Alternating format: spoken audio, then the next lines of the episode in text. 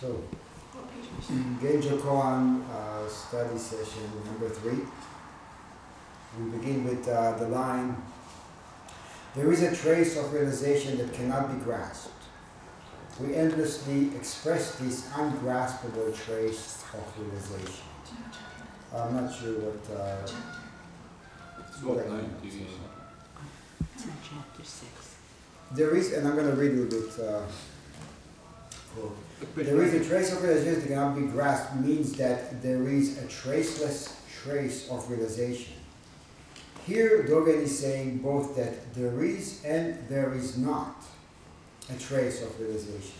In other words, as soon as we grasp this realization, we miss it. Instead, we must just keep practicing without grasping any trace of realization. If one thinks, now I am verified by all things, and that's using uh, Dogen's language, one has already missed realization. Just practice, then the trace is there, and yet it isn't there. So, in a way, uh, kind of like to feel the warmth of the sun without directly staring at it. But you know it's there, you feel it, you experience it, but and, and it's enough as is. And you're not holding on to it, and you're not creating anything of it. There's only the experience. Not even a sun, there's just the experience of basking in it. So let's uh, take a few minutes to, to look at that before we move on to the next chapter, because this is the end of uh, chapter 6, I believe, right? Mhm. Okay. This is the end of chapter 6, and that's where we uh, left off last time. So, the trace of realization cannot be grasped. And we, it's there and it is not there. So, what does it mean in terms of going through experiences, going through some level of realization experience? Maybe understanding something, feeling it, sensing it. What does it mean in terms of how do we move forward from there? Do we hold on to it? Do we let it go? Do we write about it? Do we talk about it? What do we do with it? Right? I understood something. What do I do with it? Go ahead. Yeah, I think it's, I think it's a little bit of all those things. I mean, from my experience, you know, looking at what I go through, you know, there, there does seem to be that process that includes all of those things that you mentioned. Mhm. There's, there's a letting go. Um, I think there, there's a, there's a sense of grasping and, and, and, having a realization. Um, there is an expression of it, and it kind of all seems to happen. I, I don't know if it doesn't necessarily happen simultaneously, but it definitely all happens in, in, in some form. And I think it's important to realize that because I think it's when you don't realize that it's a, it's, it's a combination of all these things that it starts to become stagnant, and that's when we start to to dwell on it, and it becomes you know a bigger issue than it actually is. It, it takes us away from the reality of this. This is what's going on. Mhm. Um, so, so in some respects, yes, I I think it's all of those things. I don't know if there's a specific order to it, but there's definitely a process to it that seems to include all of that. Right, it includes it all, but then the way it includes it all is, is more on the level of embodiment than the level of cognition or, or, or thinking about it in any way. You know, this reminds me a bit of uh, O Sensei, you know, founder of Aikido, um, used to tell people, students, learn and forget, learn and forget, let the techniques become part of your body, right? And that is, and, and Zen is very much the same. It's, it's a process of embodiment. It's not a process of accumulation. If anything, it's a process of shedding. Yeah. Right?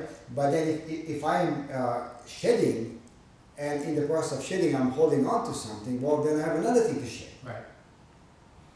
Right?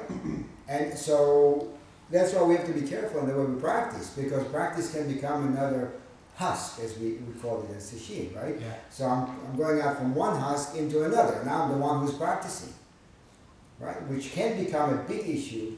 Um, we just talked about um, Tsugi and I, but spiritual bypasses, Mm. right? Which is something that we have to be careful of, right? Because we think, well, I'm just going to sit it out. It's not going to work. Sit it out. We have to observe, we have to look, we have to uh, acknowledge what's happening Mhm. on all levels emotionally, physically, uh, mentally, right? And, and, and accept it, embrace it, and work through that. Not just ignore it and just go, I'm going to sit it out, I'm going to, you know, my posture is great and I'm breathing great, so it's going to cure everything. No, it's not. Right. It's just not. The moment, isn't that the moment you say, I'm going to sit it out, you already have a thought which splits you out from the, where you are, from the reality. Well, you have an assumption. You have an assumption that this is going to do that. And, and the whole idea is that there's no, you don't need an assumption, you don't need anything, you just do what, I don't know, what has to be done, because you fit in there.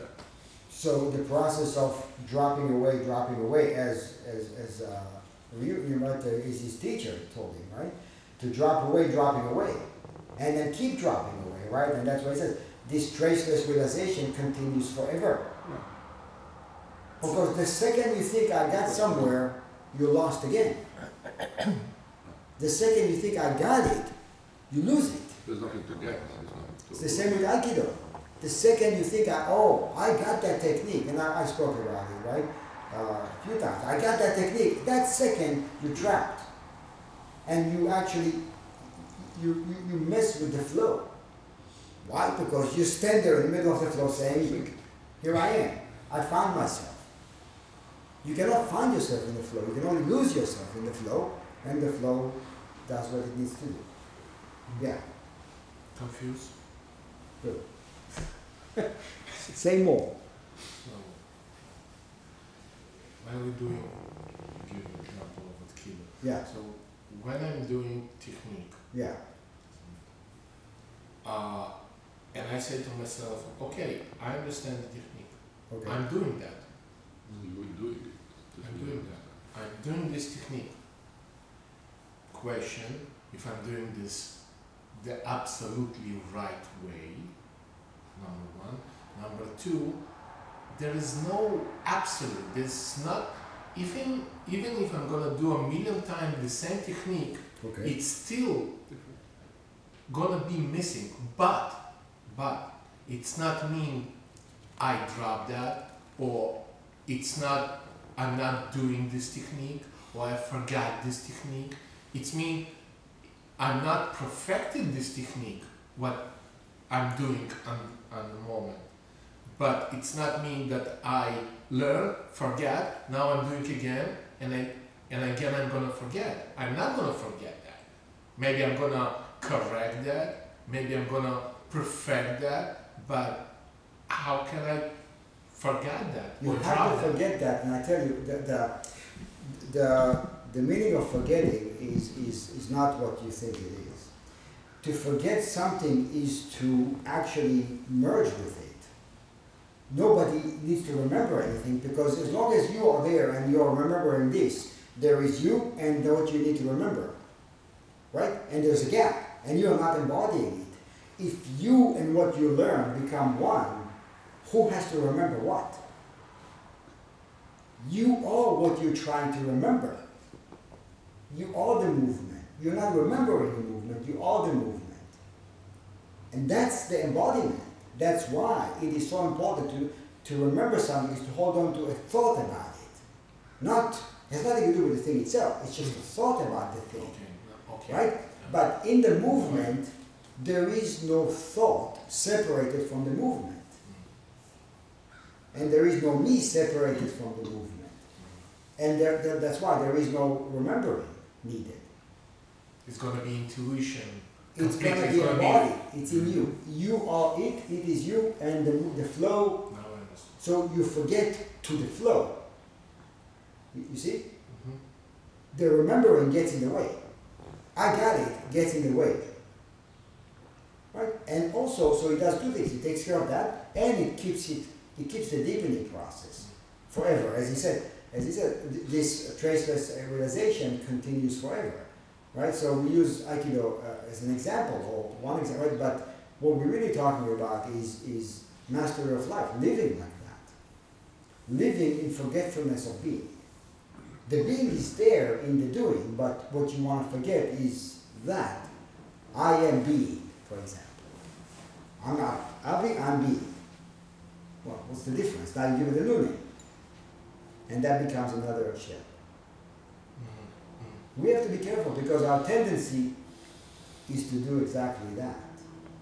That's why we have to keep the finger on the pulse and watch. Anybody else? Yeah. Yeah, I think that's resemble to the uh, Dogen's discussion about the shore versus boat, because we are changing, Yeah. but opponent is changing too. I, I don't know about Aikido, but I play tennis, so tennis is the same. Every, even though we have basic, the way they the way they flow the game and uh, you know first and second shot, everything change, and uh, I'm changing, he's changing too.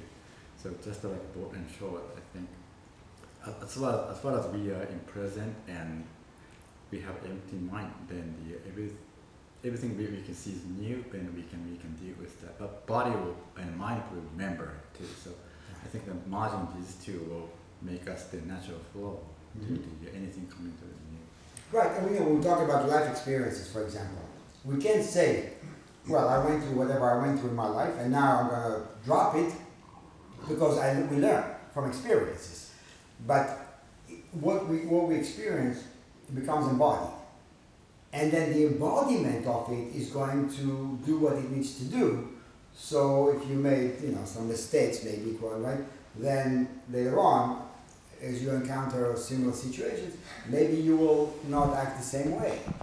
But you have to stop, pause, and think, okay, now which which is it? You know, you look at the book and how should I respond to this situation? Right? It's there already in you.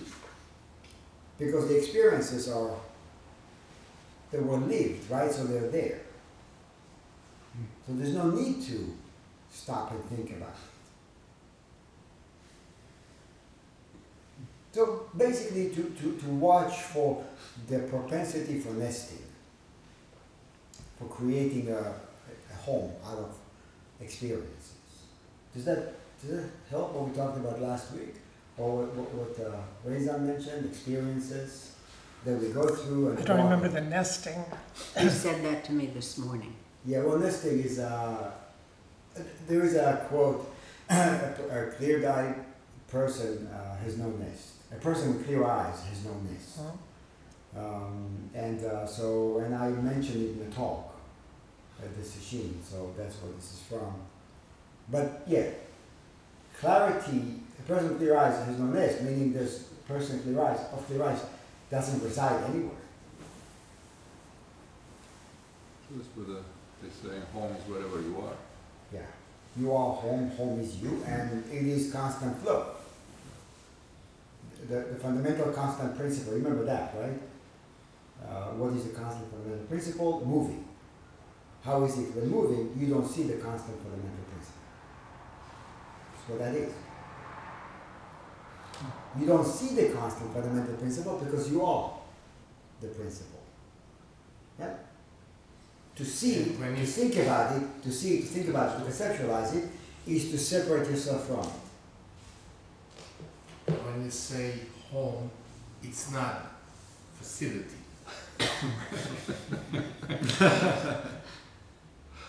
yes? What do you think? What happens when home becomes, when we see home as a room with four walls, a floor, and a ceiling? What happens when there is a door?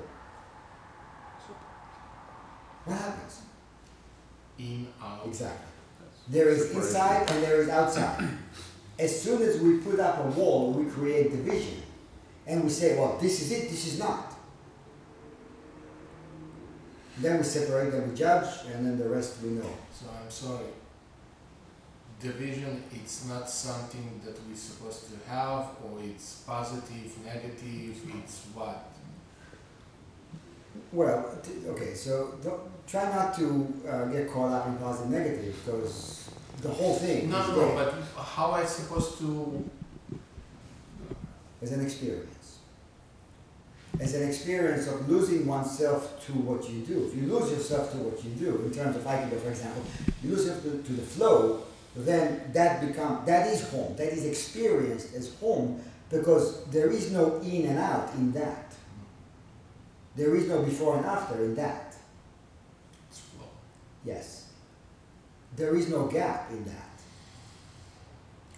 But it's it's losing oneself to, losing ourselves to. So it becomes a little clearer as we, you know, as we read further. Because he, he hammers it down over and over again, basically saying the same thing in different ways. Anything else? So Yes. just a quick, so, uh, this, this, this part remind me about the Sangha, actually. Mhm. So because there's a comment saying, I think the Okuma wrote a comment that the, uh, you know, the bird fly, Yeah. and bird doesn't see their, his own uh, trace, Yeah. but other bird can see it. Mm. Right, it's the no trace of a fish Right. swimming or a bird flying. So thi- this, this, this, this paragraph really remind me how important the Sangha is Yeah. because sometimes I, of course, I don't see myself, but you know, like like morning, I, I pat bird and bird pat me back and we smile at each other and, and Yeah. If I'm not in a, in a good mood and I don't see his smile probably. So, Yeah. so the Sangha member and, and the tr even traces will be some trace if we are in Sangha. Yeah, yeah, it's, uh, I'm glad you bring it up because very true. It's very true, and actually that's what the Sangha keeps us on the path so we don't get caught up in creating something.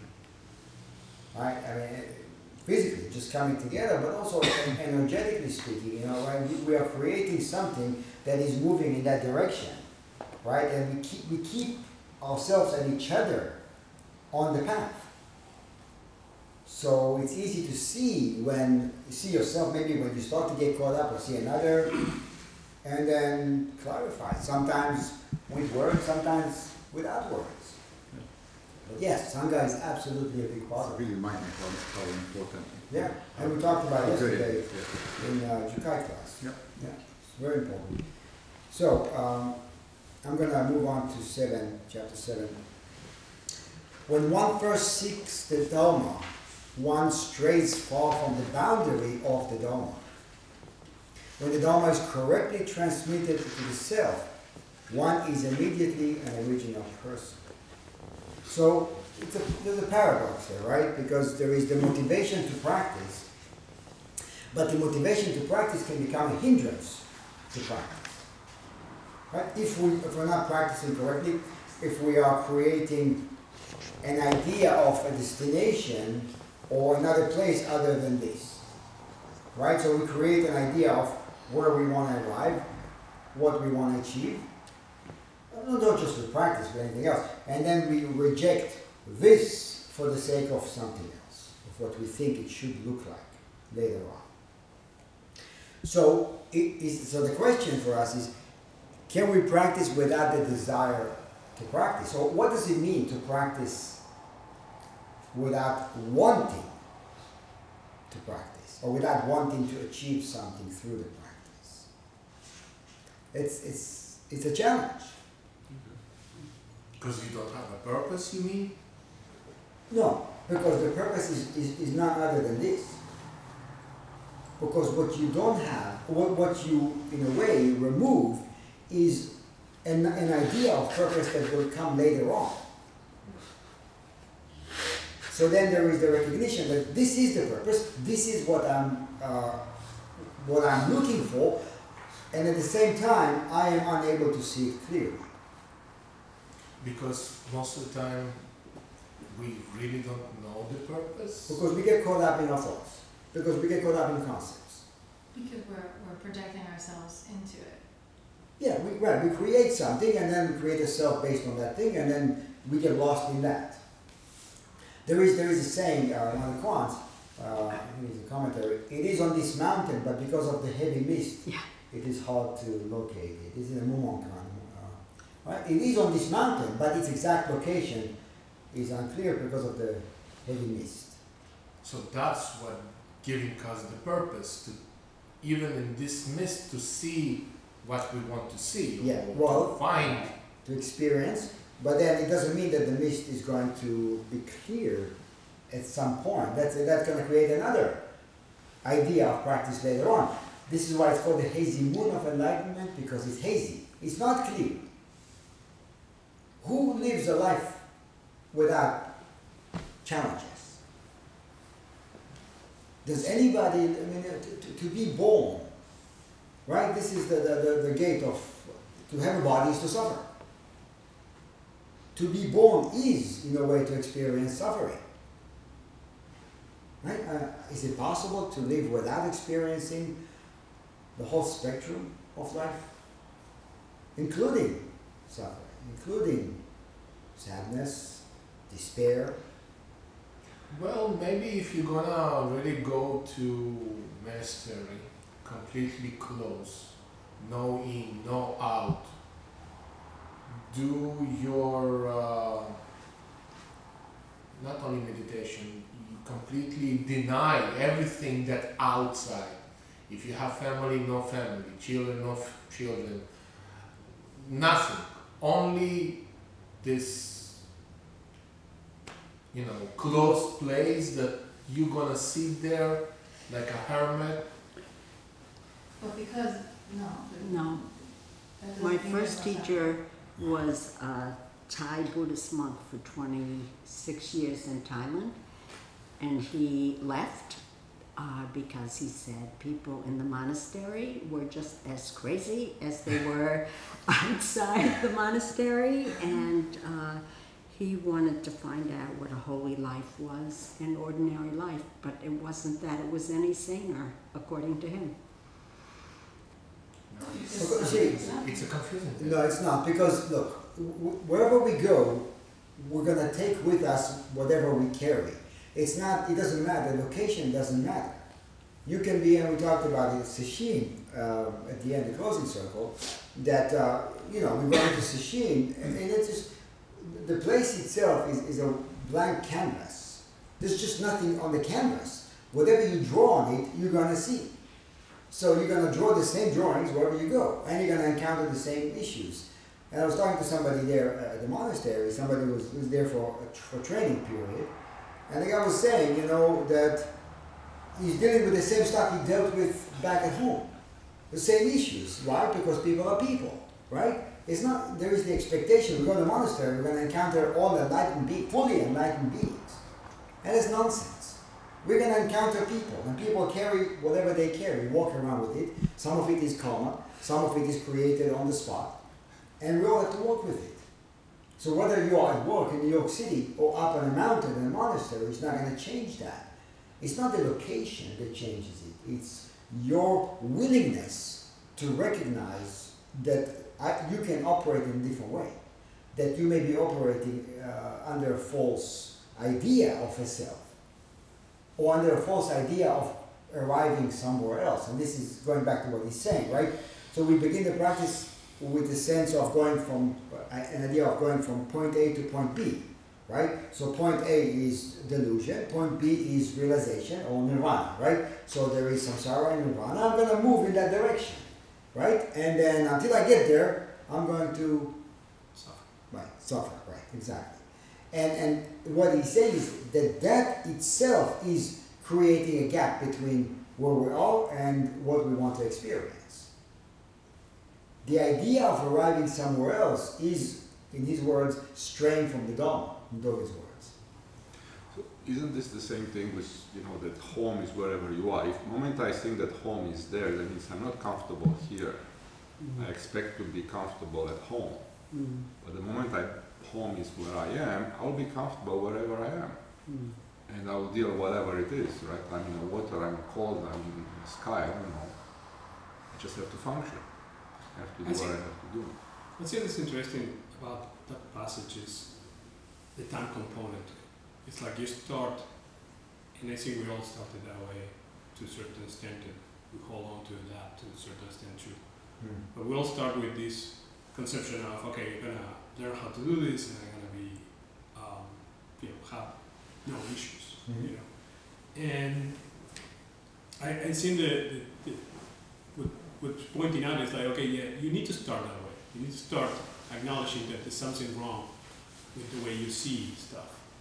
And and then that work that you put into trying to reach somewhere, you know, hopefully will show you that what was wrong wasn't about not being here. You know, what's, was wrong is about your perception of what be, being here means. Your perception of the wrong and the good. Your perception about this is not good enough. And and that is what, what is the hardest thing to shake because we reject it. And we can see that we reject the notion of this suffering today, this leg that is not good, this whatever problem we have today, it's actually it. Mhm. And we reject that. We think, you know, the nirvana cannot be this. Mhm.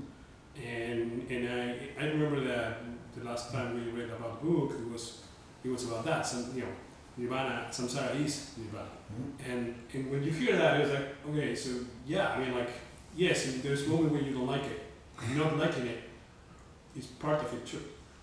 The only difference is that you can not like it and reject it, Mhm. or not like it and just don't like it. And you know, it, it's a different way of looking at the same thing, which it's hard to embody. I mean, it requires a lot of practice. And I think you know that's the issue. The issue is that the, we can understand it even every now and then. You can, oh, yeah, I think I get it. But then embodying it, like actually getting to the point where that is natural, uh, that is the practice and the training, and that's what he's pointing out. And I think the, the Yeah. Also, you know, to, to not do with the practice we do with everything else, right? To recognize what you were saying is first we have to recognize, well, maybe there's something wrong with the way I'm seeing things, right? Rather than to try to impose the way I see things on the Dharma, on the practice. One second. Uh, do you remember Hafiz, uh, uh, the funny point? You know, first the fish has to re- realize that there's something wrong with this camel ride. and then, why am I damn so thirsty? I'm Yeah. sorry. Why am I so, so damn thirsty, right? So why am I so thirsty, right? So why why is it, although I am on the path now, I still feel like that, right? And that's well, maybe something wrong with this monastery, with this center, with this book, with this practice, well, whatever, right? And then I look for somewhere else. But what I'm not willing to do is look at this one here. Maybe there is something wrong with the way I am viewing the practice, right? Not with the practice, but with the way I'm practicing. I refuse to change, and I want to. I want the practice to fit me. I mean, how common is that? You know, it's, and I talk. one second, I talk to people at times, and I'll be with you. Is this something important? No, I have to keep.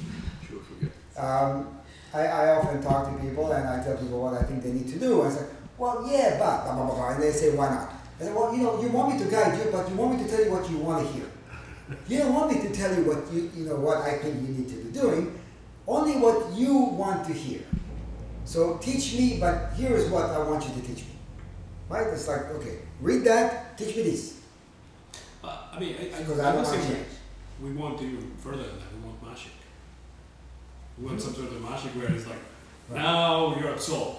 And then that means, okay, I Yeah. feel fantastic. I don't have any pain anymore. I mean, I don't Right. have any problem with my boss tomorrow. I, you know, Yeah, but that's. I don't, I don't know if that's true. I, I think, I think it's the harsh reality of the fact that samsara is nirvana. Yes. yes. That is Right, super. because yeah, that's, I mean- that's a very difficult pill to swallow, right? It's Yes. a really tough realization. You think that for a second, you start to see, when no, no wonder the world is in the, the shape it's in right now, Yes. you know?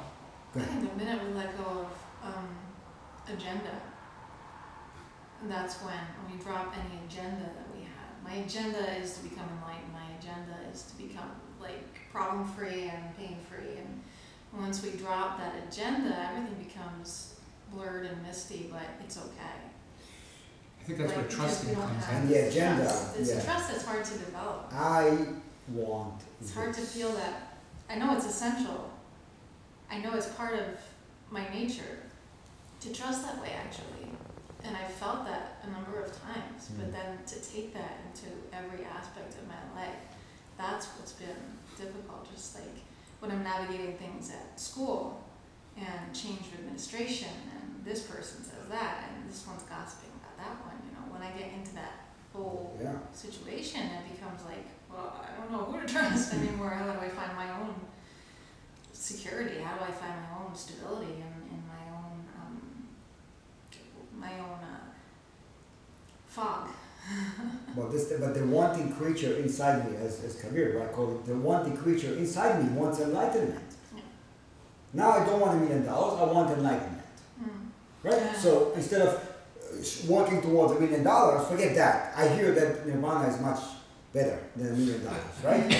so okay, well that would be my goal now. But it's not. But that's not mean to lose this million dollars and go to no no no no no. It, Wow. it, it's very very deep deep. Hold, hold on. Okay. for this. It, it's not mean that you're gonna lose this million dollars, it's already there, and now you're moving to something maybe even greater than this million dollars. So you're coming to um, learning stuff, you know, to be enlightened, me, and, and, and that's too, it's good too. And here's what I'm telling you now. I'm here to tell you it never happens. You never get there. You will never get there. It's nowhere to go. You see, that's the good news. you will never get there because you're there. Not because it is it is not possible. Because you see, not because you're not doing the right. It's, you just have to recognize. We have to recognize that the work is done here, and and what needs to happen is it's a process of deepening our experience of this. So the shedding needs to happen, and it can only happen here or the not adding extra has to happen here. Right. Um, the previous chapter about the self Yeah. um, seems to be part of, of this discussion that the um, things that reinforce the self, like being an ascetic, Mhm. reinforces the self.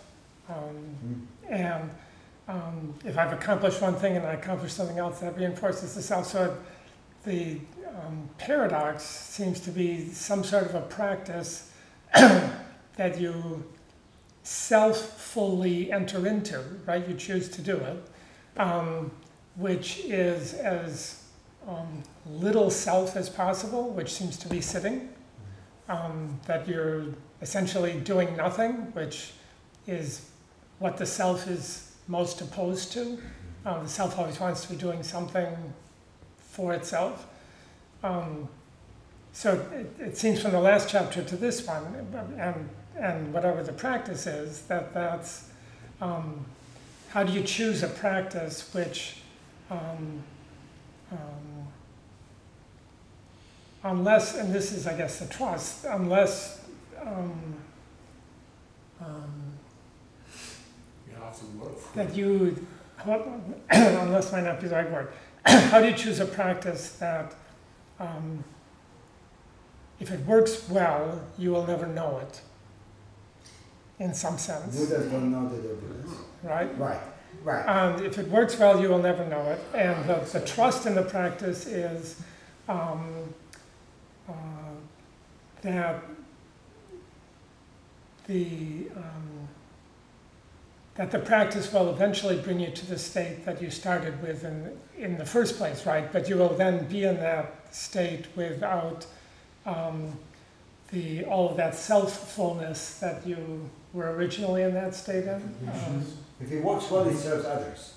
And by serving others, it serves you. Right. So, yes, you don't know it. And when you don't know it, it's doing what it needs to be doing. And then you're doing what you need to be doing. So you're not asking what you call the small self. Is that right? Am I on the right path? Should I do something else? Right? You don't get lost in that. Although it may be But it is a choice in the beginning. what is the right. choice? I mean, it's a choice to practice. I think, I think, But, well, okay. the At least you is- think it's a choice yeah, to practice. The choice is what I practice. It turns out not to be a choice to practice, but it, it, initially you think that it's Yeah. a choice to I think that there is a choice whether I practice or not. But if I don't practice this, I practice something else. If I don't practice turn the lights on, I practice moving in the dark. Right? I practice denial. And I can get good at denial. Because I do it over and over again, I get good at it. There's no way out of practice. Even if we just sit home and do nothing, I'm practicing. Right? Because I'm doing something. But you're picking which way to practice. Yes, I choose, it seems as if I choose to practice this, Right. but then little by little realize I got nothing, I have nothing to do But initially, it's Yeah. That's, uh, I think it speaks to, I think it speaks to page ninety-six when Okumura says, um, when we first, uh, according to Dogen, when we first seek the Dharma, we move far from the boundary of the Dharma. In other words, we, we start out Yeah. with seeking and with a goal. Well, that's why it says here, is that what you want to read? Because of our desire to attain enlightenment, liberation, or awakening, we practice with, so we practice. Without such desire, it is very difficult to find motivation to realize the truth. Exactly. But then, when we discover that our very aspiration to attain enlightenment is itself an obstacle to realize the Buddha Dharma, it seems we must fight to free ourselves from our own way-seeking minds, which is bodhicitta. We get, you know, can we really, you know, that's the question, can we really practice without the desire to practice? When we finally tire of fighting ourselves, all we can really do is just sit. Which is what he's saying is we have to go through this. We can skip. There's no fast forwarding, right? You cannot forward, go forward and then, okay, well, I'm going to be done with it. No, you have to exhaust yourself. Okay, resist. Fine, no problem.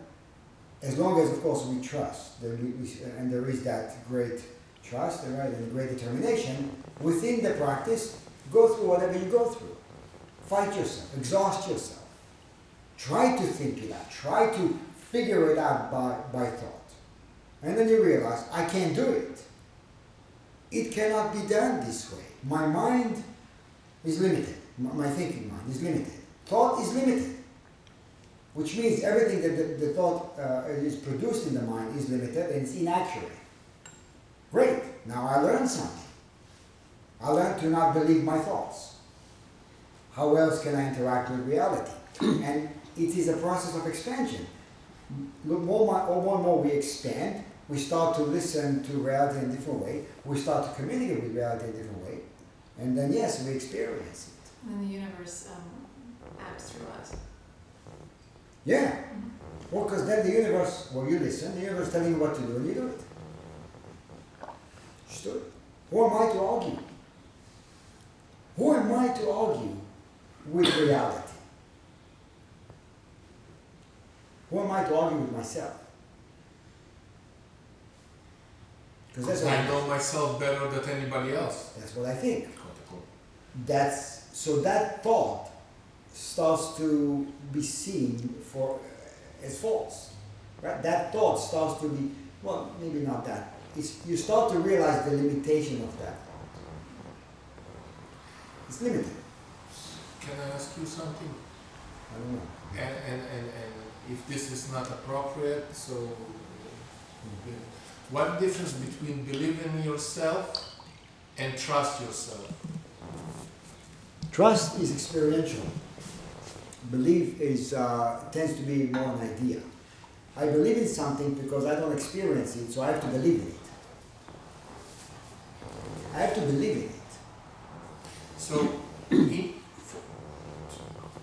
to you, To me. to myself, I trust myself, I should say, or I should say, I believe in myself. To do some, doesn't matter, but what's the right way to say? What's the right, the, the true way to say that? Okay. It's not so much the, the words, but okay. If, if we if we look at words, if you just stay with trust, that's enough.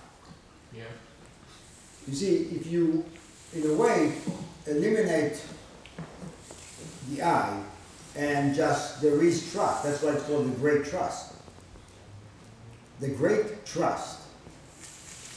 Experience, there is an experience of trust. Why? We don't know. We don't know. And then we go back to the same way that uh, how does a bird does a bird believe when a bird is starting to learn how to fly, right? It, it has in it the ability to fly, right? It's not learning what it cannot do. It, it can do it, but then it has to, you know, realize that it can do it, right? Trust, yeah. But then it has the equipment, right? It's already there, but it does, what is this thing, right? Those things on the side, you know? That reminds And me, then it starts to flap and say, oh yeah, this works. This reminds me, I saw, I saw that little flying lesson, do you remember that one time? No. No? I told you.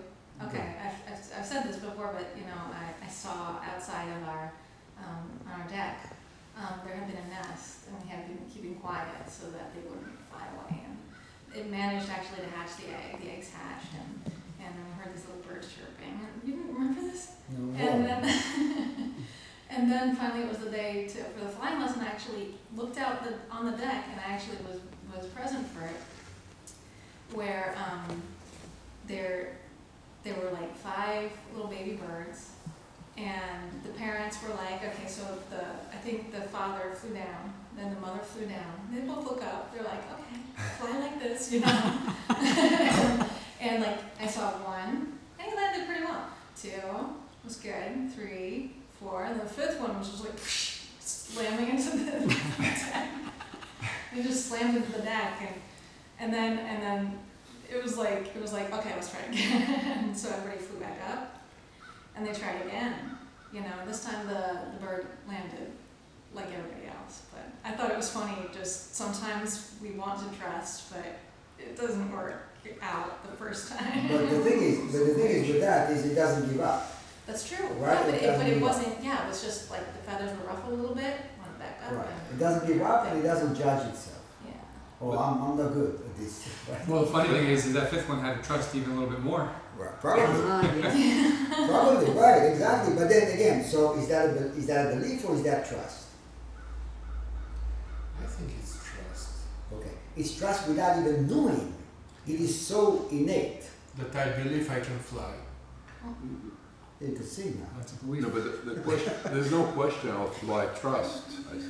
No, but you see, uh, trust it's you, you, you ask to, to what to trust or if I'm trusting this person Mm-hmm. Well, trust is trusting- shedding off of everything else, right? No, no, no, it's not that. I, I well, I believe that you trusting someone or something that not gonna harm you. Yeah, but I think. I think you, as soon as you say, I trust, and then something after that, That's you, you, you negate the trust. Well, well let, let's sort of, you, you Well, know what because it you're is? creating a separation. It's, it's more on the level of not trusting what you know. Because what you are is not something to invent. When you stop acting in a false way, you start acting in a true way. When you stop believing and trusting your mind, your thinking mind, you begin to function in the way you're supposed to be functioning. Because that's not something to invent or create right? It's something to experience. It's there already. You're there already. That's what he's saying. you are already a real, um, a full. How's he saying it? Um, an original person, right? As soon as you stop trusting the false, you act based on the real. But by the way, the, the uh, example of the birds is kind of uh, uh, it's like us being having the capacity to fly, and we walk around all our lives. Like imagine seeing a bird walking around all its life, walking from place to place. And you look at what, what is this thing, right? it has the capacity to fly, yet it's walking around. And in a way, and in a way, that's what the practice is. So it is telling us, you can fly. Why are you walking around? Why are you exhausting yourself? If you can open up those wings that you have and fly. So the It's a bird, beautiful uh, analogy, actually, Yeah, right? yeah. the bird knows what it has to do or what it's supposed to do, Yeah. not in the Judaic Christian sense. Right. Um, uh, so it's not a question for the bird of trust or not trust. Yes, because he doesn't know. He doesn't know. Okay, he does not pick and choose. He doesn't get trapped in picking and choosing, right? It's not an option. There is no other option. So that is trust. Without even knowing that. with- Because it's Yes. when there is trust, You know what it is? maybe when there's trust, there's not a question of trust or not trust. It's an what I'm embodied saying. trust. It's not conceptualized trust. It's an embodied trust. It's in in you. It, it's in you to be you.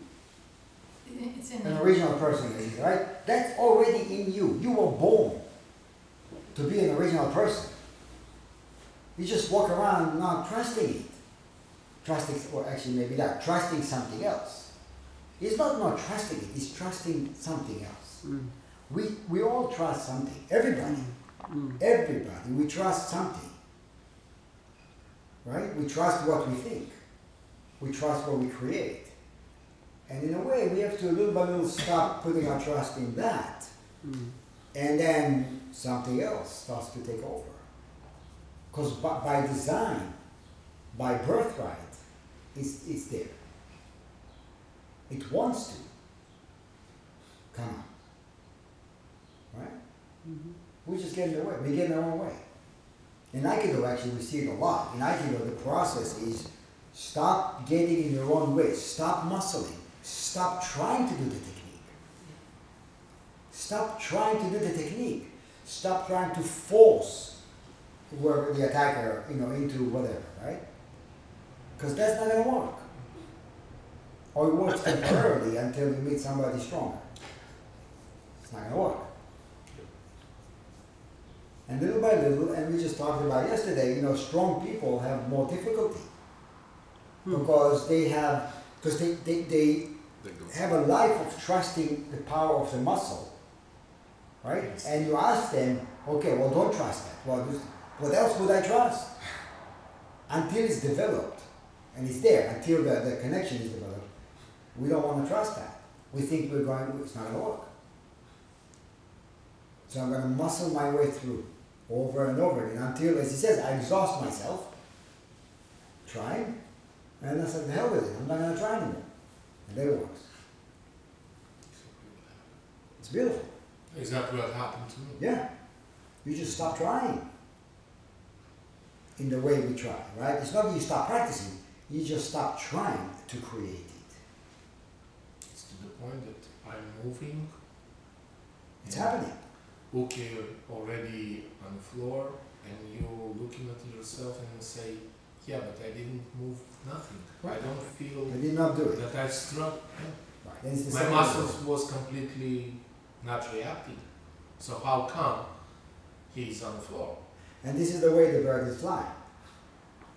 Right? It's just doing it. It's just, okay. Now let's look for food. I mean, it's not even, you know, it's not thinking, oh, I'm flying, you know, look, this is fun. Yeah, but it is it's not fun. like They Disney. probably do. I mean, you gotta enjoy it. It's I not like probably Disney do. You movies. gotta think They about it. You probably probably enjoy it, right? You know, it's just it's, it's it looks fun. It does look like until you gotta fly south for the winter, then it's like, Yes. yeah, you might not make it. damn, we gotta go all the way down south again. Yes, and back north after that. True. All right, let's move on. So um, the next one, I mean the the same paragraph keeps going. If one riding in a boat watches the coast, one mistakenly perceives the coast as moving. If one watches the boat in relation to the surface of the water, then one notices that the boat is moving. Similarly, when we perceive the body and mind in a confused way and grasp all things with a discriminating mind, we mistakenly think that the self nature of the mind is permanent. When we intimately practice and return right here, it is clear that all things have no fixed self.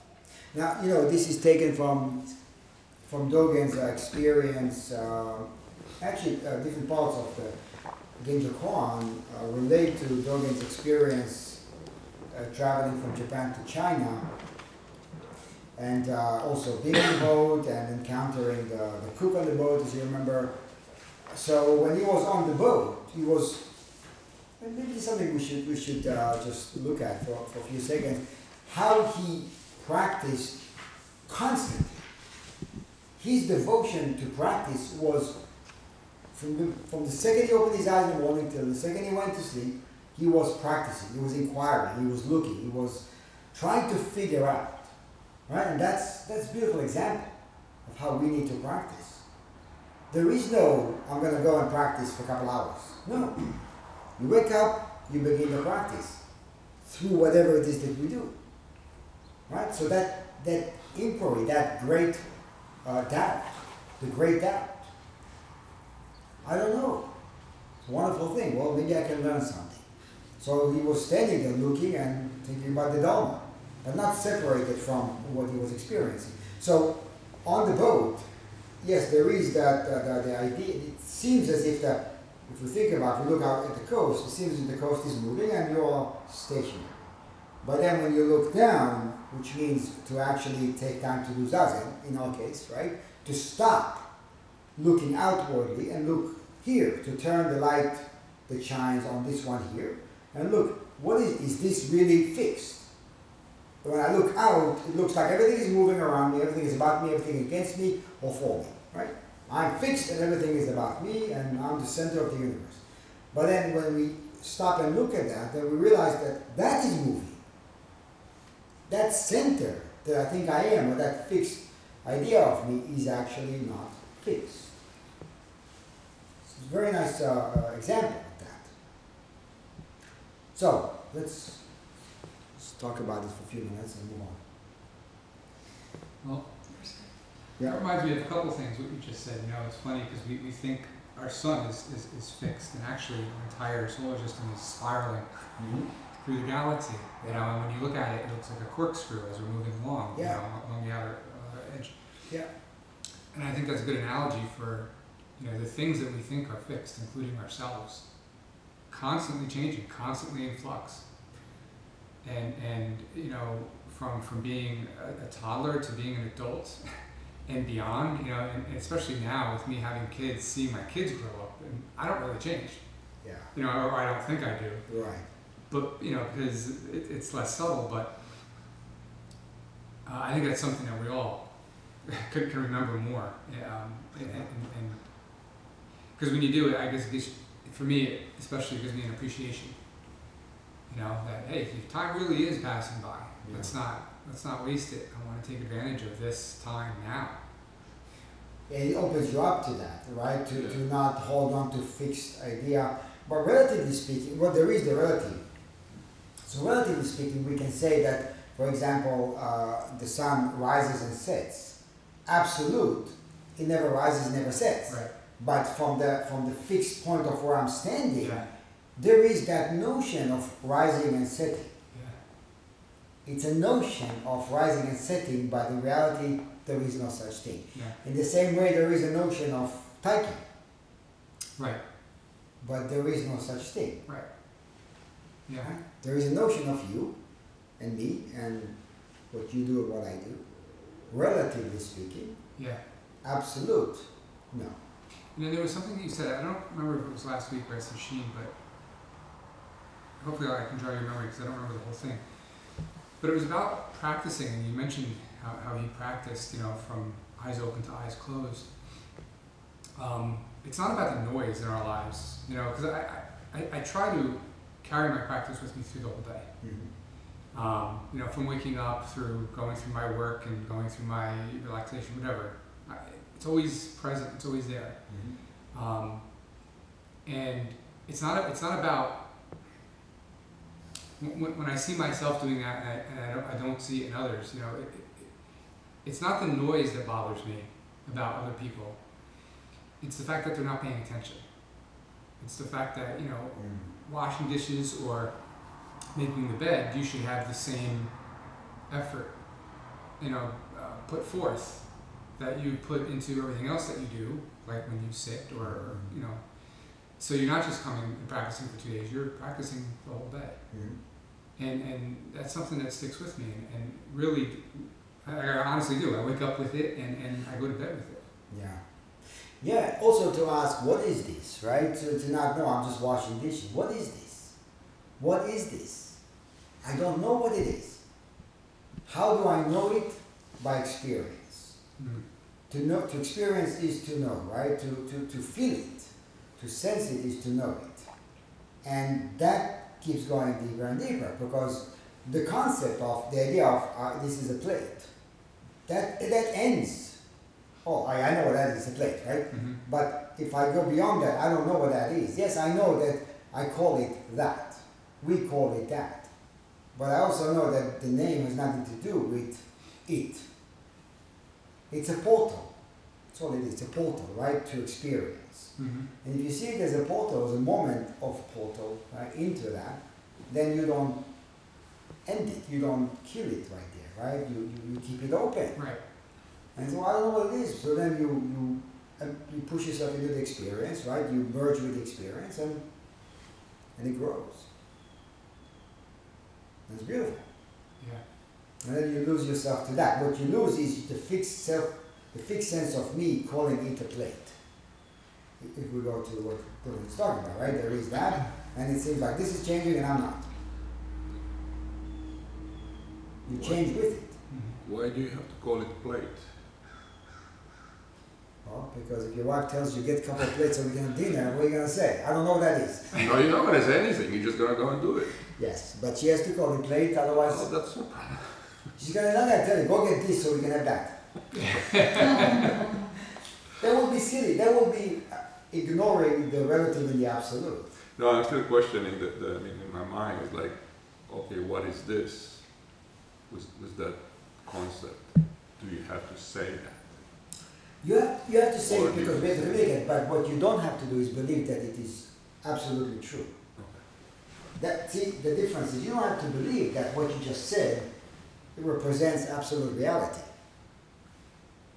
Now that you don't believe that it represents absolute reality, you're free to use it. I mean, imagine some people decide, well, no, not, nothing exists, so we're not going to call anything anything. It'd be chaos. they won't be able to do anything, right? So the question is, in, in terms of words too, how do we use words? Because a lot of times, you know, you, I, I think I have to do certain things, and I I don't recall what I used to do. How did I get there? And I know the moment I see it, mm-hmm. or I'm in the situation, Yeah. things just, they roll. Yeah, the more we lose ourselves, the, the easier things become actually. The more we forget this one here, right? The easier it becomes to function. So there's a lot of time there's this trust basically says, no, I, I don't have to know exactly what I'm gonna do, but I know I'm gonna do it. It's gonna happen. It's gonna be When I'm done. there, right? Right? If not, you Google it. Uh, conveying oneself through, you know, or reality conveyed self. So what is moving what? Right? To be conveyed by the myriad things. So to forget the self is to forget the fixed idea of a separate existence. And then to allow reality to tell you, to convey you, to verify you, to tell you what needs to be done, and then you obey that. And it's like obvious. Yes, and how, how often we get caught up, right? Think about that. How often we get caught up. I mean, it's obvious when we, when we sit here and you know, talk about it, read it. Do you want to say something? It seems that some word other than no would be helpful, because you just spoke, for instance, of, um, you know from experience, Yeah. whereas something doesn't work with that sentence. That no, knowledge seems to almost always be instrumental in some sense, that we want to use knowledge to do something. Um, so we can experience experience, but knowing experience seems to be um, inviting um, um, concretization, uh, you know, ma- making things fixed again. Um, so in our normal speech, for instance, when we talk about learning from experience, we think that you have two or three experiences and then you know, right? Um, you never go out with an Italian, or um, you uh, um, um, don't eat that food because uh, your aunt got sick from it, or yeah. um, so I, I don't know if there's another word so that we don't have to use knowledge there. Or, Well, to know is to experience. Not, not that to experience is to know and then fix it, but the experiences change. So then that knowing is not going to stick. Because experiences change, then the knowing changes too. The knowing is not fixed, the experience is not fixed. so a knowing that isn't fixed is like a thinking with an open hand that's not grasping anything. Um, It's actually using all the capacities. So thought is there, but it's not just thought. right. But it seems to be straining those words to such an extent that um, they're very tricky to then use because we seem to keep inviting ourselves to fall back into the more closed sense of those words rather than the open sense. Well, okay, let's put it this way. To, the only way to know is to experience, and in the experience, the knowing drops. Because to know is to experience. So that's similar to the beginning of practice, Yes. That there has to be a self which will disappear. Right, because we come into practice with a very uh, uh, strong notion of knowing and not knowing, right? And relying on known and uh, running away from or, or fearing the unknown, fearing the unknown. And what happens is that we go from the known to unknown, and then the known disappears into the unknown. Right? It's not that it's not there, but it's because it's embodied. You don't have to worry about it. Like anything else. You know, when you embody something, you don't have to worry about it. You have to think about it. It's there already. Right? So experience plays a role in that. So when you do something, for example, you know, you make uh. Caesar benches, driving, but Caesar benches, right? So, so you know, the first couple of Caesar benches, well, you know, to figure out. Now, you know, it's already there. There's not as much thought separated from the experience of doing it, and there's just the doing. The experience is embodied, and then you're free to do. Here's a little example. The plumber came and he left a big hole in the wall, you know, and I had to put another piece of sheetrock. So I said, okay, I'm gonna, I know what I have to do. I went to Amazon and I ordered a keyhole, one of those uh, sheetrock Yeah. thing. Well, it didn't come. What do I do? Like two days, Mm. something happened. I don't know. Yeah. So it was like, so I, I had some hacksaw, Yeah. very skinny, and I put a little foam on it, and I started cutting with it, and I was so happy, it just worked perfect. Mm. And I thought eventually the keyhole, the that saw came, and it has very, it's very thick. Would not have worked to do what I've done without this, but it was like like this. It's like, what do I do now? It just happened. Right, but to, to be open, to be open to, to uh, not a, no fixed idea of Exactly. anything, and uh, to just well, you know, if Open mind. right, there is no this, there is no that. There's just what's going on, and how do I fit the moment in the best way? How do I fit the situation? So there is the unknown, but then also there is experiences, past experiences that are playing in the background and are helping us do what we need to do. So, and again, you know, in a way, the known disappears into the unknown, or merges with the unknown. Is that better? Is that better? Merges with the Um, unknown. Right. You, um, I guess there's a sense of the known that the right answer would be the right answer for everyone. And in whatever our living in the moment experience is, is that it's different for everyone. Yeah. I think I think it's interesting in that experience, for instance. I mean, you were able because of your experience on things before and your tools level or whatever to solve that problem. No, but there was a moment of I think I know how to do it. But the moment you do that, the door is closed. The moment you open the door, you- I don't have how to do it. I have to figure out something. Sorry, but but the point being, I'm sure that some other person will have the same problem, and maybe it doesn't reach a solution. And because I mean, I don't know, you may not figure out how to do it. And what we tend to think is that that is a waste or an opportunity that's lost or whatever.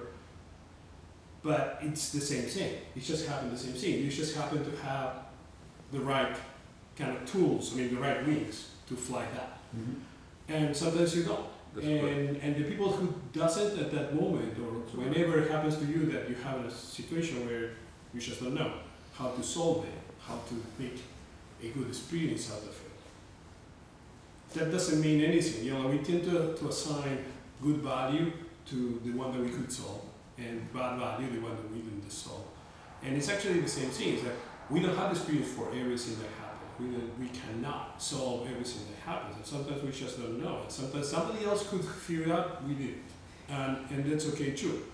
Um, because it's not a failure in itself. And, and that is hard for, I mean, I know it's hard for me, because I mean, I tend to think that I should be able to figure everything out. And And I know that because it's hard for me, I'm pretty sure it's hard for a lot of people that you know we tend to think that way. So in that case, you were telling a story of a success, if you wish, and something that okay, I didn't know how to solve it, I solved it. Okay, but uh, but it, to that notion of sometimes you won't, and okay, Let's, uh, let, you know, we- are veering off a little bit, but Yeah. the, the couple of things that are actually uh, important. You know, I'm, I, I have this notion that I have to always be able to figure things out, right? That's the fixed self right there. Or I'm the one who just fixed that. Is also a, a fixed notion, right? I'm the one who was able to be creative and to answer the moment at the way that the, the most in the most fitting way. That's a fixed self. Where you know, and because it goes beyond the problem and the solution. Mhm. We're not talking about what I can or cannot do, right? We're talking about seeing that I am creating something that in reality is not true. No, but it has to do And with. that has to function. So we function from there, right? You know, whether or not we, we succeed or fail, there's nothing to do with that. Whether or not we get it or not, there's nothing to do with that, you know, because sometimes we win, sometimes we won't. Mm-hmm. But then to return, to keep returning to, to the realization that my, my idea or the idea of me is false. The idea of me is something that is fixed, and then what I'm looking at or what I'm interacting with is moving.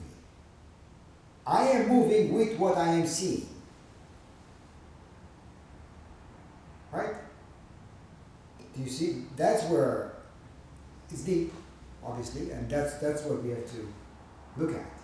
So then the known, the unknown, the me, the what, it's all there, and it all actually it all uh, everything encompasses it, right? It encompasses everything, and then all the all those discussions happen within that, within a no fixed reality. So we can talk about what we want to talk about, use any words we want. It all is happening within that same reality of I, I think to raise a point about words and how we use them. I- you know, one of the hurdles of, of what we're studying here is that the words, there is no words to convey it by definition, because words are always about, um, first of all, words are, they, they need to have some sort of absolute meaning. You know, like you can argue that there is meanings that are kind of but they need to have because I mean otherwise if I say a plate and you don't understand what I'm saying because it's flexible enough that you know a plate could be a vase, then it's a problem. So so they already are having a problem with that. And the second thing that we have problems with is that they are fixing stuff and they're also making it very conceptual. I mean the idea of a plate is now a plate. And because of that, the struggle on all the text I've been reading is there is no language for explaining just experience because it doesn't have to do with say knowing. We don't mean knowing. We say this.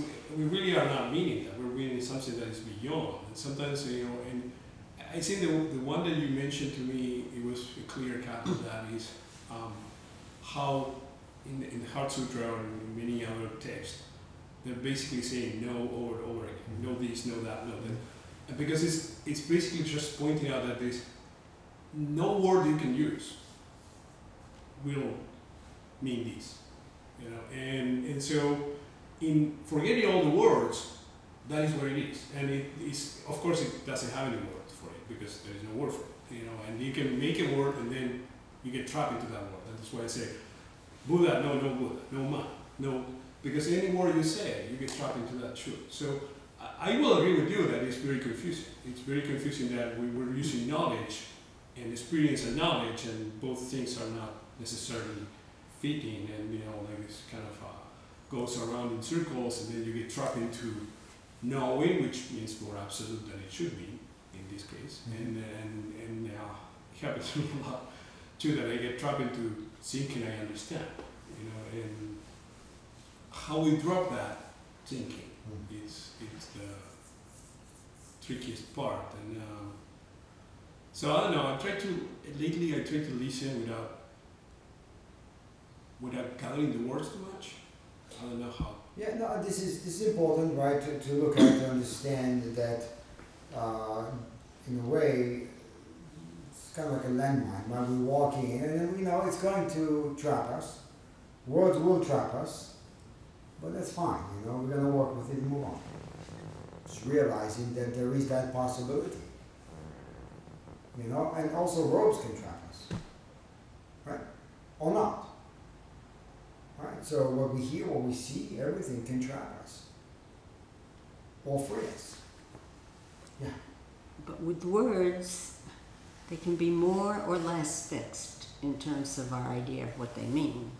So Okay. I think. Uh, so um, we could have an attitude towards words, a sort of uh, fluidity about them, so that when when you feel I know, know, or when the word has a grip. Um, sometimes I think maybe it's possible to relax and see connotations, different ways to use it, different meanings, because because they are used in different ways. Yeah. Know, let's take, uh, uh, let's take just, uh, I want to move on, but before that, let's just take a simple word that we all know, uh, monastery, right? You take the word monastery. Mm, You say to, you know, a few people, some people think like bliss, mm, right? Some people say, hell, this is jail, you know, there's no way, right? Whatever comes up, it's not this or that. mm, has nothing to do with this or that. It's just, you know, some letters put together and create a sound. Right? So what we need to see is that what I am putting on it, I'm super it's a superimposing process that is made up. It's neither this, it's neither heaven nor hell. Right? But some people experience as heaven, some is hell. And the same person experiences heaven and hell throughout the session. right? As we know. Which is it? It's wide open. It's all wide open. That's the most important thing, and it's, it's not fixed. It doesn't go from being fixed to not being fixed. It's never fixed. mm, To begin with, it's never fixed. But we go through a process of realizing it's never fixed. How? By holding on, by realizing that doesn't work. Right? The way I'm living is not conducive. It's not working. Right? Then, okay, well, maybe I'm not doing it correctly. Or maybe I'm not using the, my, my, my uh, tools in the right way. Because I got the one that I, I, I love the most, which is the thought, right? Everything else is secondary. But it's just a tool. Thought is a tool. So I mentioned yesterday, uh, somebody, one teacher said, you don't take your hammer to bed with you. Meaning, you know, it's, it's just one tool of many tools, you know, you use it when needed, but it's not always needed. Right? So anyway, uh, let, us move on because we have limited time. Uh, eight, firewood becomes ash, ash cannot become firewood again. However, we should not view ash as after and firewood as before. We should know that firewood dwells in the Dharma position of firewood and has its own before and after. Although before and after exist, past, future are cut off. Ash stays in the position of ash with its own before and after, as firewood never becomes firewood again after it has burned to ash. There is no return to living after a person dies. However, in Buddha Dharma, it is an unchanged tradition not to say that life becomes death, therefore we call it no arising. It is the established way of the Buddha turning the Dharma wheel not to say that death becomes life, therefore we call it non perishing. Life is a position in time, death is also a position in time. This is like winter and spring. We don't think that winter becomes spring, and we don't say that spring becomes summer. It's a very potent uh, paragraph, obviously, because in a way it defines our lives. It defines the way we live, the, the, how we see ourselves, and, and of course it keeps going uh, from the previous uh, paragraph there is no fixed self. In that, because there is no fixed self, what I call myself, what I think is perishing, is actually not perishing. What I experience as this fixed idea of me that is moving from birth to death. It's not that there is no such thing as birth and death. It's just that there is no separate existence that that I can fixate on as me in that process. Now, this, the, he's talking about a continuum. That continuum is no before and after, right? Because the continuum does not have gaps, right? And uh, I forget who that said that it's like a life is like a movie frame, right? So when you look at it, when you play it, right, when you stop it, it looks like it's chopped up. When you play it, there is a sense of continuity in that, and it seems like the same thing is continuing, right? But that thing is not limited to that lifestyle of that person, if that makes sense, right? So, so in a way, in this way, each appearance has its own unique or uniqueness expressed according to functional place as we, as we chant. And at the same time, is, is expressing an uninterrupted flow with no beginning and no end. So the uninterrupted flow is, expre- is being expressed in a very unique way through each individual. But when the individual doesn't see that, then it becomes an idea of fixed self. So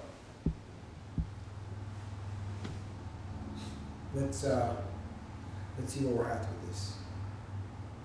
That's a tough one for me. I, I'm not really. I, I hear you. I just am not following um, what that really means. How does that relate? How does that relate to you know myself or how I see the world?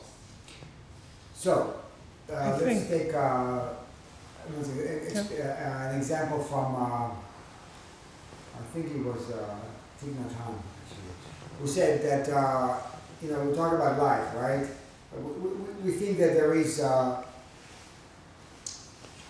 birth. Well, there is birth and death, but we- not life and death, right? So life. Life is not does not begin when a person is born, and life does not end when a person dies. So he gave an example of, of a radio, right? So we said when radio works, you know, I mean old radio, right? When you put batteries, it works, right? You can hear the music. Now when this radio is no more is broken, for example, right? Uh, then you cannot hear the music, but the music doesn't die. The music is in the airwaves. Right. It's just that when this radio, this unit operates, then you can hear the music through that particular unit Okay. right? So then, when a person is alive, you can see life and experience life through that person, right? Life is being expressed through that person. Right. But when that person is no longer around, then this unit is not working, but life does not end. In the same way that it did not begin when somebody put together a radio unit and turned it on, put batteries, turn it on. The music was not born the moment you turn on but you heard it only when you turn it on. Well, I can understand that. Life has no opposite. It's a continuum, right? But then at the same time, what he's saying is that each has its own fixed Dharma position, Dharma position, because it's expressing the Dharma in the most unique way. As such, it has a Dharma position. Yeah, right. Differentiation. Yes, that, that could actually relate to that too. Um, To go back to the log and the ashes, I understand what he's saying. okay. Not to look at it in, in perspective of, of linear, one becomes the other. Each Yes. has its own specific frame of the film Dharma position. of being. Yes, da, da, so so each each posi- each uh, uh, state of being, so to speak, right? So so if you take the wood, each state of being for the wood is fully expressed in the Dharma, not more or less, not before or after. Mhm. Is fully expressing the Dharma. How in a very in the most unique way. So you cannot say that it's not there. You cannot say it's there. Okay. Which, which means you cannot fixate on it's there, and you cannot fixate on it's not there. Okay. And that connects to the previous uh. But good. Uh, I was just gonna say regret seems such a, an enormous part of our lives and that this seems to, um, to me, um, fit into this, that, um, um, because we didn't do something at one point, we can be paralyzed at the present moment. Um, that instead of having the moment for what it is, um, so that, um, sometimes problem solving gets um, frozen because of this that you know i paid such and such for this and because i did that that means that there has to be some reality at the present moment which there isn't. Um, and so um, it, it seems either through regret or on the other hand through anticipation that um, um, in our neighborhood, all of the small houses are being um, bought up and reconstructed into big houses, right? So, um, one of our questions in our house is, do we want to put money into changing this or that when the house is going to be destroyed as soon as we sell it, right? Um, and you can see that in a lot of different situations in our lives, right? That's sort of a Yeah. relationship that, um, and it's hard then to focus on the moment. Um, you know, well, now is now. You know, who knows what? You know, Adam come- might come next week, Right. and nobody's going to be living in any kind of house. Right? Um, so the um, regret seems to be one really powerful piece of what. Um, you know, we want the firewood, we don't want the ashes. Right. Um, and if the firewood is turned to ash, isn't that bad? Hasn't something been lost? Um, and again, in all different areas of our lives. Yeah. And, and that, that is born out of that illusion of fixed in relation to reality. No, yeah, excellent. Right? And um, actually, Einstein called the optical illusion. You probably remember that, right? Optical illusion. Self is an optical illusion, which is very interesting, right? Because there is that optical illusion, and it fits with what Dogen is saying about being on the boat and seeing reality changing. I wonder if you read that actually. What did Einstein say? Einstein said that the self is an optical illusion. Mm. Pretty cool. Paraphrasing. Yeah. No, he said he called it optical illusion. Yeah. I, I can quote afterwards. I'll find it. I probably have that quote. But uh, it's, it's very much the same as what Dogen is saying, right? This is what he's talking about. But let me just read from uh, Uji, uh, also by Dogen. Time being big time.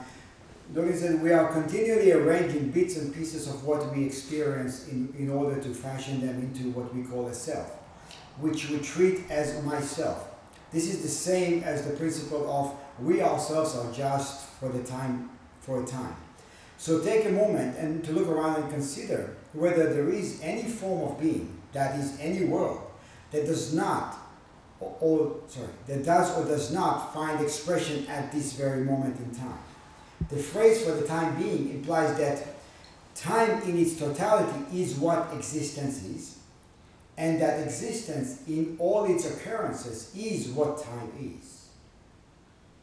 Right? And that's supporting what he said in the Mhm. Vajra right? Because everything has Dharma position, because everything is expressing the same continuum at any given time. So you cannot ignore the appearance, but you also cannot ignore, at the same time, you cannot ignore the fact that each appearance is expressing eternity. Is that like is that like saying that you know there, there there are no little moments that there is only one moment? There is only one moment, but that moment appears in many ways. And you cannot ignore the, the appearance and disregard it or homogenize, as, as, as Genki used to say, or homogenize it to one thing. Right. So going back to differentiation, you probably remember that, right? Differentiation without equality is wrong differentiation. Mm-hmm. Right? Equality without differentiation is wrong equality. Mm-hmm. Both are there, right? Actively there. It's just that we, we, we cannot, a, you can say it's a thumb, it is a thumb, right? It's a hand, it is a hand. But I cannot just get caught up in it is a hand or it is a thumb. It has to function. Right. in unity with all the other aspects, right? I have what Einstein said if you want me to. You wanna read that? Yeah. Read it. He said, uh, this is from On Human Beings by Albert Einstein. Uh, a human being is part of the whole called by us universe, a part limited in time and space. He experiences himself, his thoughts and feelings as something separated from the rest, a kind of optical delusion of his consciousness. And it's very clear. And it's another way to say what Dogen is. Because what Dogen, what Dogen realized is what we can all realize. Because it's not limited to time, space, place, anything else. So, I just want to read another short paragraph from Uji. Uji or Yuji? Which Uji. Uji. Alright. Time has the virtue of continuity. It continuously flows from the today that we are talking about to a tomorrow. From a today to yesterday, from a yesterday to today. It flows from today to a today and from tomorrow to tomorrow. Because continual, continuous flow, continuous flow is a function of time.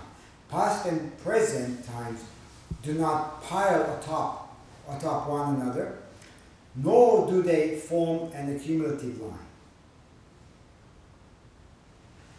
Does this clarify or makes it more complicated? I know, I, I, I'm sure just me, I'm having an issue with this continuum. I, I understand everything that you've said so far, but there's just something that, that's evading me that, Then if you, if you have an issue with that, then, then try to find, try to find a line or a gap, the tiniest gap between moments, between situations, between anything and anything else. Look for a gap. Do you ever, so, so what we say, past, present, future, right? We say those words, but what is, where is the gap between, there is no gap, right? I, I can, I can understand that. Well, we can look for it, right? This is something we need to do, right? You know, and I think that goes for anything else that I open up my mouth and say. Never ever take my word for it. I think that's like Or even what Don should say. Or even what what Dogen is saying. Don't take his word for it. You have to find out. You have to experience for yourself. Because otherwise, otherwise, it, it, the words are dead without your life. Right? So we, we read it, we talk about it, and then, okay, what does that mean? How do I experience that? it's all, you know, I, I teach, um, when I teach science, I sometimes teach life cycles, right? And, um, so the life cycle of a butterfly is very popular. Everybody likes to learn about the butterflies. Um, but I think, um, yeah, a butterfly isn't always a butterfly? So when a butterfly is a caterpillar, it's not a butterfly. Caterpillar is a caterpillar, and it and it and it grows and it and it forms a cocoon. And when it's a cocoon, it's not a caterpillar anymore. And when it's this merged thing inside the cocoon, uh, with with colors and and uh, actually there's no form in it. Um, and then it develops the form of a butterfly. It's a, it becomes a butterfly. So there are all these different points of. Now I'm this. Now I'm growing. Now I'm getting bigger. Now I'm a cocoon. Now I'm a chrysalis. Now I'm now I'm getting to be a butterfly. I'm growing wings, and now I'm a butterfly. I come out of that. So, broke out of so, that. so what you're saying, is this just as simple as, I almost had it as you were saying it, it's just, just as simple as understanding that there are no fixed, or, or, or I shouldn't assign any, any value to anything except what it is at this moment. So the wood is wood, Yeah. and the ashes are ashes, the ashes aren't what used to be the wood, Ashes and ashes. ashes are the The ashes. separation that we create, right, is not there in what we are looking at. We create, separate, we it, and then we call it this way, now it's this way, now it's this way. Gotcha. Each instance is fully expressing the eternal. Okay. Fully expressing the eternal, but at the same time, it has its own fixed position, not, not fixed in terms of fixed sense of self, but, but it has its own Dharma position. Right. Because there is the uniqueness. In the multi, right, there is the multiplicity in the one. Mhm. There is that. It's like what Okumura says too. I'm not, I- Shohaku, the 18 year old Shohaku, Shohaku Okumura is not me now. Right, but there's a sense of me I'm changing, right? Sure. You know, although I can see that physically I am changing, I'm holding on to an idea of, well, yeah, but, you know, it's still me. But what is it? Okay. I, I, What is it? clear. And then you can go to what Buddha said about the five remembrances. My actions are the ground upon which I stand. My actions are my only true belongings, right? Because he's basically looking at the same thing, right? Mhm. There's nothing, everything you, you, you, you hold on to is going to, is disintegrating. Whether it's you or people you love or stuff you care about, it's all falling apart. It's all changing constantly. There's not, you cannot hold on to it. All there is is just the actions. My actions are the ground upon which I stand. Which means flow is the ground upon which I stand. It's constantly changing. It's and, it, and it's hard. It's hard not because the words, uh, the language so much. It's hard because of our attachment. Because we're attached to a fixed sense of self. So I think that you know the previous paragraph, it's easier because it doesn't. This goes to the heart. This penetrates deeper. I can understand being on a boat. Okay, fine. You know, I see the shore moving. It looks like it's moving. The boat is moving. Great. I like boats. But then you know, it comes down to that. This thing is going to die. Right? There's a whole different Yeah. feeling because, well, yeah, but I'm just here enjoying the, uh, the reading. Wasn't there a poem by Sufi about a boat and the Um, boat was one day the Rumi? something something Rumi. Rumi, yeah, said something. I Let me, uh, you want to say something quickly? I want to read a little bit more. Um, if you want to mention that in the, in the butterfly example, it's very clear cut, Mhm. or even the example of 18 years old versus now. Yeah. Um, I think you know the, the hardest is when when we see that is like every second, every you know every hour. Mm. You're not the same. Um, when you're not, and and then we have this sense of being the same, but we're not. And then and, you know like when you get into that uh, into that point, and I remember reading something I cannot say where I read it though, but uh, about how you die and you appear every second, every instant, you die and appear. You die and appear. And I don't remember where I read that, but it was it was interesting to me because it always kind of get to a point of you are not something that is actually evolving into something else. You're just these, these, these at every second because you know, and it, and it has to do with what happened before. Yes, you know, like the fire and the ashes, but at the same time, this is the only thing that's there. Um, so I don't remember just that. Yeah, and, and, and if when you look at it, how else is it? If, if I think that there is something else going on, then I have to think. You have to go to thought to verify, to verify a different reality. There is no other reality, but if, I, if I'm saying that if I'm clinging to another reality of me being fixed and no, it's not like that, then I have to go to thought. Because that's the only place in which a different reality can exist. Right? Where else do I find myself? In thought. I have to think about me and I have to say something about me. But if I don't go to what I think about me and speak about me, where am I? What am I? Right? So we run to thought because it's comforting. Yeah, in thought you're connected. In reality, you're not. Right. That's why, you know, the practice is pushing us directly to reality. Find yourself here. In reality. As reality. Just, I want to, we have to finish, but I wanted to read something from, uh, well, in, in, in Shoji, Dogen talks about, uh, it is a mistake to think that life turns into death, right? So same as something changing or, or winter becomes summer. It is a mistake to think that life turns into death. Life is a position at one time with its own before and after. Consequently, in the Buddha Dharma, it is said that life in is itself no horizon. Death is a position in a time with its own before and after. So basically, what he's saying, when life comes, only life. When death comes, only death. There is nothing else. That's how the Buddha Dharma is being expressed. It's not personal.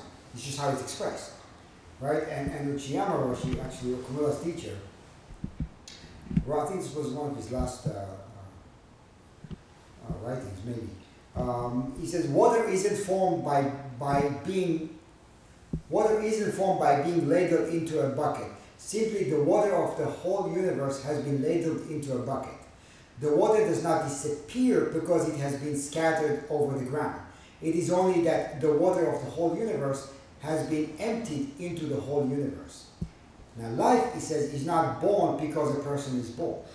The life of the whole universe has been ladled into the holden idea called I. Right? And it's clear. Life does not disappear because a person dies.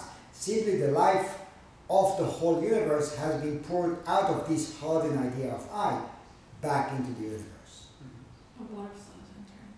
Right, water flowing returns to sea. But you see, it, it's, it's using words like that, maybe it's clearer to understand what, what Dogen is pointing at. It doesn't begin and end with birth and death. Well, but isn't that because we are made of atoms, and those atoms they don't disappear? We are just a, a, a shape of some sort. That's Dust in the and as long as that existence is, is that shape. But the moment that shape disappears, those atoms don't disappear. They're still there. Yeah, if you want to look at it scientifically, but okay, it helps you fine. But what you really, what you want to do is, is look at it experientially. Feel it. What does it mean in your life? How do you live differently with understanding and experiencing this and realizing, yeah, this is, there is no fixed me. What does it do to our lives? What does it do to how we interact with other people? Really, that's what matters, right? Is it helpful? How do I deal with my own challenges? Right? Anything else you want to add to that? Or are we in agreement with Dogen? Actually, it's not Dogen. Are we in agreement with reality? We should, we should really ask that question. We're not studying Dogen, we're studying reality. Right? Dogen just happens to say it in, in beautiful words. And, and I guess if that, if that is what you're studying, then the, the level of matter, whether it's big things like us or atoms, Mm. the question would be uh, maybe why existence at all? Yes, Why is there existence? And so yeah. the size of the existence. I existence. think we are considered like a happy accident, and we should take advantage of it. No, just But what could, at- what, how could, something must have existed if there's an accident. I mean, existence itself becomes very problematic. Yeah, that, that goes right into not knowing. it's Well, called, actually, that Something goes, that never goes to, uh, do you remember, This is that- where that you there's a story about the Buddha being asked such questions, and he said, I never promised I'm gonna answer this. I never told you, I have all these answers. That's correct. Actually, you remember that? You know, the guy said, it's like, you know, you've been shot with an arrow, a poisonous arrow, and, you know, and I wanna offer you a, a way to take it out to cure yourself, to cure the body. He said, no, no, before that, I wanna know who shot the arrow, what's his name, you know, his family, you know, and, uh, how many brothers and sisters does he have, and who cares? That's correct. Who cares? Right? So, because is it helpful? What will be really, this is where it matters, what will it be Will helpful? change. What will reduce suffering? Mm. It's the bottom line. Right? Mhm, And that comes down to an experience. Not memorizing or believing a bunch of words. mhm.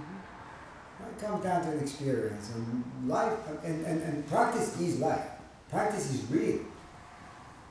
Know, when I think about it, you know, I look at people who have some kind of idea uh, or practice of what we do, right? And, they, and you have to laugh about that. You know, people think that we are, in a way, separating ourselves from life, and it's complete opposite. It's about life. It's not something to run away into. So anyway, we gotta end it. Yeah, okay, go ahead. Yes, I thought of because uh, your comment, I was also thinking same thing that water become atom and maybe it exists. And uh, to me, for for these, these chapters, the most important statement and and uh, struck me is that the uh, Dogen summarize who we are, and basically we are just a drop of water, Mm. And the moon is the entire universe, Mm. and we are the water drop. So so we see the moon on a water drop droplet, but it's not there, but it's there. Mm. So we can we can grasp it, but we can we can see it. So it's there, but we can. So but it's our- our life is like a real small water drop. So eventually it will drop and gone in, in short time. But then I, I think about what you're saying is maybe you know it's continue. So we will keep reflecting the uh, moon and also Dogen interpret the moon as a circle. So that's another important thing about the Zen and, and Buddhism because Mhm. circle is important because no end and no start. So so he really summarized in compact one picture that the uh, small water droplet reflecting the moon. It's it's smooth to me. It's, it really explains, summarizes everything. And uh, I think Okuma wrote that way too. I, I was very very. Yeah. It's uh, interesting. Okay, that was good. So we will conclude there and then uh, figure out how to continue. Uh, maybe we should schedule another time to, to finish this. Okay, thank you.